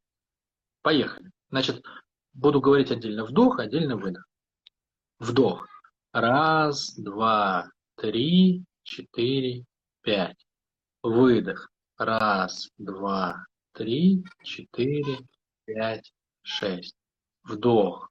Раз, два, три, четыре, пять, шесть. Выдох. Раз, два, три, четыре, пять, шесть, семь. Вдох. Раз, два, три, четыре, пять, шесть, семь. Выдох. Раз, два, три, четыре, пять, шесть, семь, восемь.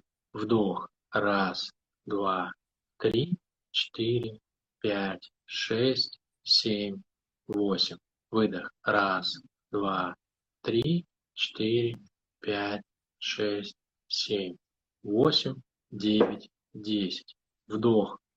Три, четыре, пять, шесть, семь, восемь, девять. Выдох. Раз, два, три, четыре, пять, шесть, семь, восемь, девять, десять, одиннадцать. Вдох. Раз, два, три. Дышим всем телом, не забываем. Восемь, девять, десять. Выдох. Раз, два, три, четыре, пять, шесть, семь, восемь, девять, десять, одиннадцать, двенадцать. Вдох. Раз, два, три, четыре, пять, шесть, семь, восемь, девять, десять, одиннадцать. Выдох. Раз, два, три, четыре, семь, восемь, девять, десять, одиннадцать, двенадцать, тринадцать. Вдох. Раз, два, три, четыре, пять, шесть, семь, восемь, девять, десять, одиннадцать, двенадцать. Выдох. Раз, два, три, четыре, пять, шесть, семь, восемь, девять, десять, одиннадцать, двенадцать, тринадцать, четырнадцать. Вдох. Раз, два, три, четыре, пять, шесть, семь, восемь, девять, десять, одиннадцать, двенадцать, тринадцать. Выдох. Раз, два, три, четыре, пять, шесть, семь, восемь, девять, десять, одиннадцать, двенадцать, тринадцать, четырнадцать, пятнадцать. Вдох. Раз, два, три, четыре, семь, восемь, девять, десять, одиннадцать, двенадцать, тринадцать, четырнадцать. Выдох. Раз, два, три, четыре, пять, шесть, семь, восемь, девять, десять, одиннадцать, двенадцать, тринадцать, четырнадцать, пятнадцать, шестнадцать. Вдох. Раз, два, три, четыре, пять, шесть, семь, восемь, девять, десять, одиннадцать, двенадцать, тринадцать, четырнадцать, пятнадцать. Выдох. Раз, два, три, четыре, пять, шесть, семь, восемь, девять, десять, одиннадцать, двенадцать, тринадцать, четырнадцать, пятнадцать, шестнадцать, семнадцать. Ну, достаточно, я думаю, на первый раз. Класс. Значит, если вы вот это вот делаете, да, ну, доходите каждый до своего уровня, кто-то дошел до 10, кто-то до 12, кто-то до 15, там разный объем легких у каждого работает, да. Ну, хотя бы до 15 вы доводите, там йоги-то доводят до 7 минут, да, вдох 7 минут, выдох. Ну, там, крутой уровень считается 3 минуты вдох, 3 минуты выдох, супер-мега крутой 7 минут вдох, 7 минут выдох. Вот, но мы с вами сколько там, секунд 15-17, да, сделали, 15-17 секунд. Вот, если вы хотя бы так будете, да, там по 15 секунд вдох, 17 секунд выдох, уже будет, э, у вас уже будут хорошие легкие, у вас уже будет тело раздыхиваться, и вы получите навык успокаивать себя. Ну, кто-то смог, кто-то смог даже до 15. Слава, если голова кружит, это нормально, да? Она, она должна поначалу немножко кружиться, потому что тело, ну, вы же вряд ли так дышите каждый день, да? Ну, то есть это, это нормально. Я поэтому сказал, сидя или лежа, то есть ни в коем случае не стоя и ни в коем случае не за рулем. Вот э, это то, с чего, по крайней мере, надо начать. Это будет раздыхивать как бы тело постепенно. Дальше можно будет добавлять другие, другие дыхательные техники. Здорово. Слав, расскажи, пожалуйста, про свои проекты. Что ты сейчас делаешь? Как, как ты людям сейчас помогаешь? Ну, э, мы помогаем э, совершенно всячески. То есть, еще раз, я, я уже упоминал, что у нас, собственно, самое главное, до чего мы дошли, я готов браться менять жизненный сценарий. Менять жизненный сценарий, это означает, что, по сути дела, с любой можно прийти, э, ну, некой глубинной проблемой, там, э, не знаю, по жизни обиды какая-то, или страх, или не могу преодолеть какой-то барьер, потерял энергию, там, с мужественностью, с женственностью люди приходят. Ну, то есть, в принципе, совершенно с любой, если вы не сидите на таблетках и если вы готовы работать, да. Ну, вот это, это для нас очень важные вещи, потому что мы не работаем там не экологичными способами, мы не работаем внушениями, мы не работаем э, там, с нашей точки зрения визуализация тоже не очень хороший способ, ну и так далее. То есть мы вот это не используем, Мы используем ну, как бы понимание, вот, медитации, контакт с телом, э, целевой образ его формирования, а, ну, там, целый набор практик. Значит, соответственно, если у человека есть какая-то на протяжении многих лет непреодолимая проблема, да, то э, наш проект ему может помочь эту проблему преодолеть. Для этого есть разные совершенно форматы работы. Есть формат как бы быстро, ну, как бы быстро, качественно, дорого. Есть формат э, медленно, качественно и недорого, да, то есть можно работать в самостоятельном режиме, можно работать со мной непосредственно. А самый короткий путь выглядит следующим образом. Вы проходите диагностику трехчасовую. Это очень серьезная процедура. И, по сути дела, это что-то типа рентгена или МРТ, только вашего внутреннего мира. То есть после этого мы знаем все. Просто Я все. уже записалась к Славе на такую процедуру. Вот. А самое главное, что мы знаем не просто ваш, жизнь, ваш жизненный сценарий, как вы его видите, а мы знаем, какой сценарий вам написало ваше подсознание. Это, вот этого обычный человек не знает. После этого там, ну это я самый короткий путь рассказываю, вы проходите живой тренинг четырехдневный, и на этом живом четырехдневном тренинге я вам передаю все технологии. То есть как управлять эмоциями, как управлять энергией, как управлять дыханием, как, э, как практиковать принятие. И самое главное, я собираю для вас э, то состояние, в котором бы вы хотели жить. Это самое сложное. То есть это у нас занимает больше времени. Почему это самое сложное? Потому что человек всегда мечтает из состояния некой обездоленности.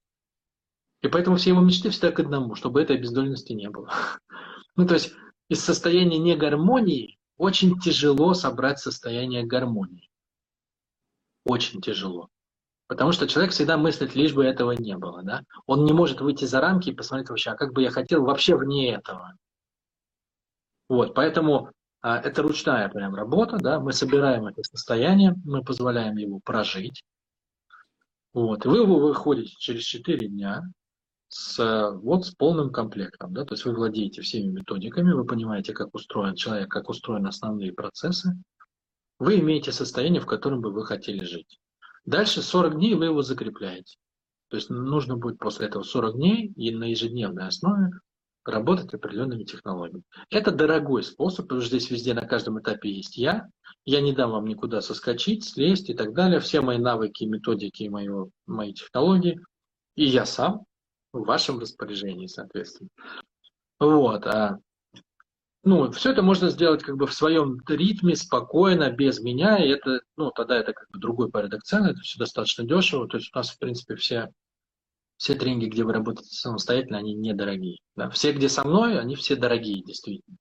Все, где без меня, где самостоятельная работа, они недорогие. Соответственно, вы изучаете теоретический базис, там есть все упражнения, вы пробуете, ну, постепенно внедряете это в свою жизнь и, соответственно, движетесь в том темпе, в котором вы готовы двигаться. Вот. Для этого у нас есть тренинг такой большой, фундамент здоровой самооценки называется. А, ну и это, это где-то там трехмесячная проработка, ваша самостоятельная. Вот. А если вы хотите попробовать просто что-то легенькое такое, да, у нас э, вот самое первое, с чего я бы рекомендовал начать, это тренинг по стрессу. Собственно, ну, наша тематика. В этом освоить основные типы э, работы со всеми, с убеждениями, с мыслями, с чувствами, с эмоциями, типа дыхания, ощущения, медитации. То есть там весь комплект, там маленькие уроки от 20 до 40 минут средней длительность урока. Урок, э, кусочек теории, одно упражнение и домашнее задание, таких 30 уроков.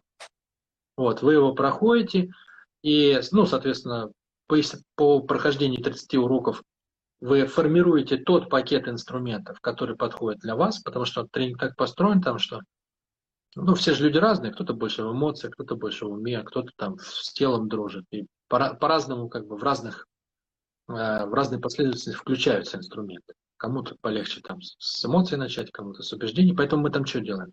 Мы проходим все. Человек все пробует, все упражнения, выбирает те, которые ему откликаются. И с них, собственно, начинает свой путь. По мере того, как он созревает, а созревание происходит, потому что контакт с телом улучшается, да, открывается как бы понимание разных процессов, вот, он ну, может брать уже другие упражнения. То есть там есть упражнения просто на все случаи, на все случаи жизни. Что делать до стресса, после стресса, в момент стресса. э, как в принципе повышать свою стрессоустойчивость, как наладить свое отношение к стрессу. Ну, то есть там взята вот эта тема, 30 маленьких уроков, вот, и я бы, если как бы говорить о том, о знакомстве с нашим проектом, я бы начал с этого. Сегодня у нас это самый популярный тренинг, его, на него хорошие очень отклики, и я им доволен. Ну, в общем, вот. вот. Может, даже ты им доволен, то это вообще прекрасно, потому что... Слушай, да, я редко очень доволен, но вот им я доволен. Да, да, да. да. А, у тебя есть, э, Оля, ссылка, ты можешь поделиться со своими слушателями, если кто-то проявит интерес. Угу. Приходите, будем рады вас видеть и поделиться Слав, своими знаниями и технологиями. Спасибо большое тебе, просто огромнейшее за то, что ты сейчас делаешь, и за то, что ты ну, через личный опыт, не просто каких-то теоретических там знаний нахватавшись, да, вот даешь, но ты даешь действительно возможность трансформировать свою жизнь. Я не знаю, где бы я была, если бы я не понимала системно-векторный анализ, если бы я не научилась хотя бы немножко мыслить системно, это был бы совсем другой человек, и вот э, это на самом деле безумно важно, что рядом с нами есть такие люди. А, друзья, зайдите на, к Славе на сайт, посмотрите все, если вам интересно. Действительно, очень доступные все тренинги по цене, по стоимости. И тот, ну, тот багаж, который Слава дает, это просто ну, вообще смешная цена, вот честно вам скажу. Учитывая, сколько, еще раз повторюсь, шлака сейчас в интернете, сколько без каких-то марафонов безумных, вообще тупых абсолютно – и куда мы сливаем порой свои финансы, но не получаем вот такого большого. Но я хочу сразу сказать, что в чем отличие вот э, Вячеслава, его программ, в них нужно думать, и ими нужно, их нужно делать. Очень многие люди не хотят этого делать. Они говорят, ой, я посмотрела тренинг, что-то там, между прочим, у меня никаких изменений нет. Вот если вы не хотите работать, то вам точно не надо к Славе на его мероприятие идти. Вот это бесполезно идите на марафоны, там загадывайте желания, отпускайте шарики в небо, там, да, записочки сжигайте. Это вот для таких, кто хочет по-быстрому. Но, но у нас не записочки, конечно. У да, нас не записочки, там... но, но и не сверх что-то сложное. Вот если говорить про тренинг по стрессу, то он, мне кажется, вполне подъемный. Слав, ну да, ну даже дыхание ты дал технику, а сколько людей сейчас будет это делать, повторять, да, да единицы. То есть мы узнали, побежали дальше. А, это... Ой, я, кстати, могу вам посоветовать еще, как это внедрить, вот это дыхание черепахи, да? Да. Я вообще с ним познакомился впервые, а, я ходил на систему Рябко, такая есть древнеказаческая система а, боевых искусств, вот, и там это делает следующим образом. Вы просто, когда идете куда-то в магазин там, с авоськами, да, то вы можете считать шаги. Да? Шаг, вдох, шаг, выдох. Два шага вдох, два шага выдох. Три шага вдох, три шага выдох. Четыре шага вдох, четыре шага выдох. Пять шагов вдох. Вот там так тренируют. Да? Там вообще тренировка начинается именно с этого. То есть первое, что, первое, что учат, это вот, собственно, дыхание черепахи. С него все начинается. Вот. Поэтому вы можете в любой, вот вы куда-то идете, там, я не знаю, до, а, до работы вы идете, от парковки или от метро, или вы идете в магазин. Просто вот у вас есть возможность просто идти. Ну, почему не потратить ее на то, чтобы привести в порядок тело, раздышать его и, и психику успокоить. И оно же задержку еще тренирует, да? Может, еще задержку тренирует. А если вы обратили внимание, то все основные способы работы с телом, а это голод, холод и дыхание, они все имеют один и тот же принцип. То есть тело доводится до определенного напряжения, да, то есть оно приближается к, а, к состоянию смерти, что в холоде, что в голоде, что в дыхании, задержка, да, то есть ему тяжело дышать, да, вот многие написали, не хватает дыхания. Почему, почему все тренировки с телом именно на этом построены? Потому что в момент приближения к состоянию смерти тело избавляется от всего лишнего. То есть в голоде оно ест всю каку, которая в теле, да, и за счет этого происходит оздоровление. В холоде, например, оно отключает все процессы и поток жизни активируется. Ну, нереально прям в холоде. То есть оно пробивает все напряжения, все зажимы, жизнь начинает просто течь. И оно начинает греться изнутри.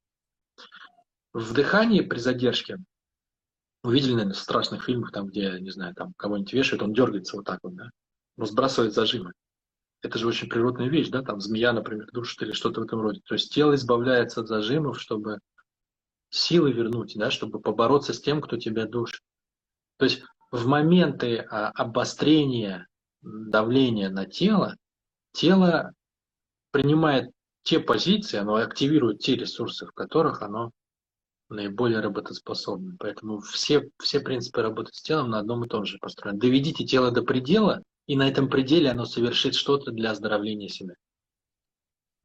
Слава, вот на этой ноте я бы... Про слезы. Ответь, пожалуйста, почему у многих слезы появились даже перед тем, как вот начать дышать и во время дыхания? С чем это может быть связано? А, ну, слезы это что такое? Это же высвобождение сдержанных слез, да? Ну, то есть, как бы, во-первых, сама информация, она достаточно чувствительная. Вот то, что я говорю. То есть я, я напрямую, без, там, без мифов и без долгих вступлений рассказываю базовые процессы вообще того, как работает психика. Боль, там, дыхание, тело там, и так далее. Да? То есть сам контакт с этим может как бы вам что-то открыть, э, ну, какую-то какую свободу дать, да, какое-то внутреннее освобождение в плане того, что есть решение, например, оно рабочее и так далее. А во-вторых, по, по мере того, как вы дышите, ну, какие-то вещи открываются. Поэтому вполне может быть так. Сам, само по себе, понимаете, вы же раздыхиваетесь, да, то есть кислород начинает попадать туда, куда он не попадал, может быть, месяцами, может быть, годами. Да, то есть, ну, что такое раздыхивать? Это значит, что те ткани, которые не дышали много лет, они начинают из-за того, что это же тяжело, да, то есть там 15, вот это вот происходит, да, есть же напряжение, ткань приоткрывается она как бы хочет вдохнуть, да, то есть тело начинает открываться, а вы потом вдох делаете и насыщаете его этим. Ну вот эта вот процедура, она при, приводит постепенно к оздоровлению тела. Поэтому может, может что-то открыться, могут слезы потечь, там, может какие-то мысли прийти. Это, просто это реакция тела на, на то, что вы им наконец-то занялись. Относитесь к этому спокойно. Я бы закончил на самом деле на этом Оле, потому что у меня есть определенные задачи еще на сегодня. Я, мне очень нравится наш формат. Вот тебя не слышно, кстати. Оля, я тебя не слышу.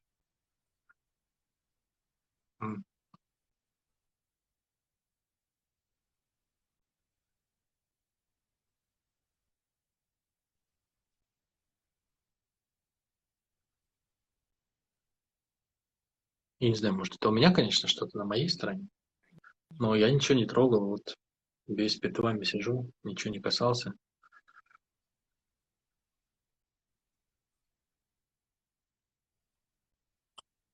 А напишите, пожалуйста, кто в прямом эфире. Вы слышите Олю? То есть, если это только у меня, то я переживу. О, а я, кажется, услышал. Друзья, смотрите, вот там... Да, да, да, да. Там где есть пост, вот наш,